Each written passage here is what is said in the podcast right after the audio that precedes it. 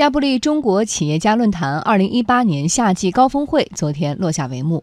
闭幕式上，亚布力中国企业家论坛秘书长张洪涛发布了二零一八年上半年中国企业家发展信心指数，其中全国营商环境指数同比、环比都明显提高。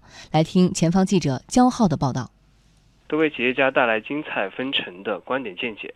在金融分论坛上，中国民生银行董事长洪奇谈到国内金融机构与国外银行之间最大的差距是什么地方时，提到了两点：第一，从整个金融结构来说，国内金融机构为实体服务效率偏低，整个金融的运营成本偏高，这需要开放改革来完善；第二，从商业机构来说，对客户精准的服务理念、服务的水平还是有差距。在中国商业心灵专场。复星国际董事长郭广昌说道：“好产品是一个企业的灵魂。对一个企业工作者来说，把时间花在哪里，就意味着你重视什么，最后才获得什么样的成绩。”他认为，好产品是时间换来的。做好产品，第一个是要耐得住寂寞，要不断的进行创新研发，精益求精。在闭幕式上，备受关注的中国企业家发展信心指数向社会公布，数据显示。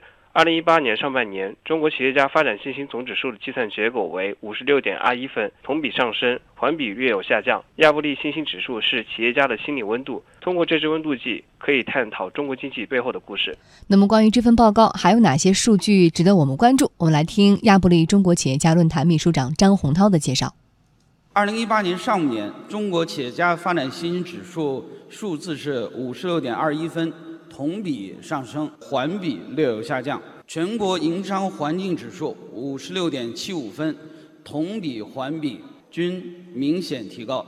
中国经济与世界经济乐观曲线。过去五年，企业家对中国经济的信心一直高于对世界经济的信心。单项最高，呃，传统文化塑造社会风气效果，这是单项评分最高。百分之八十三点八的企业家认为传统文化。能够有效塑造社会风气。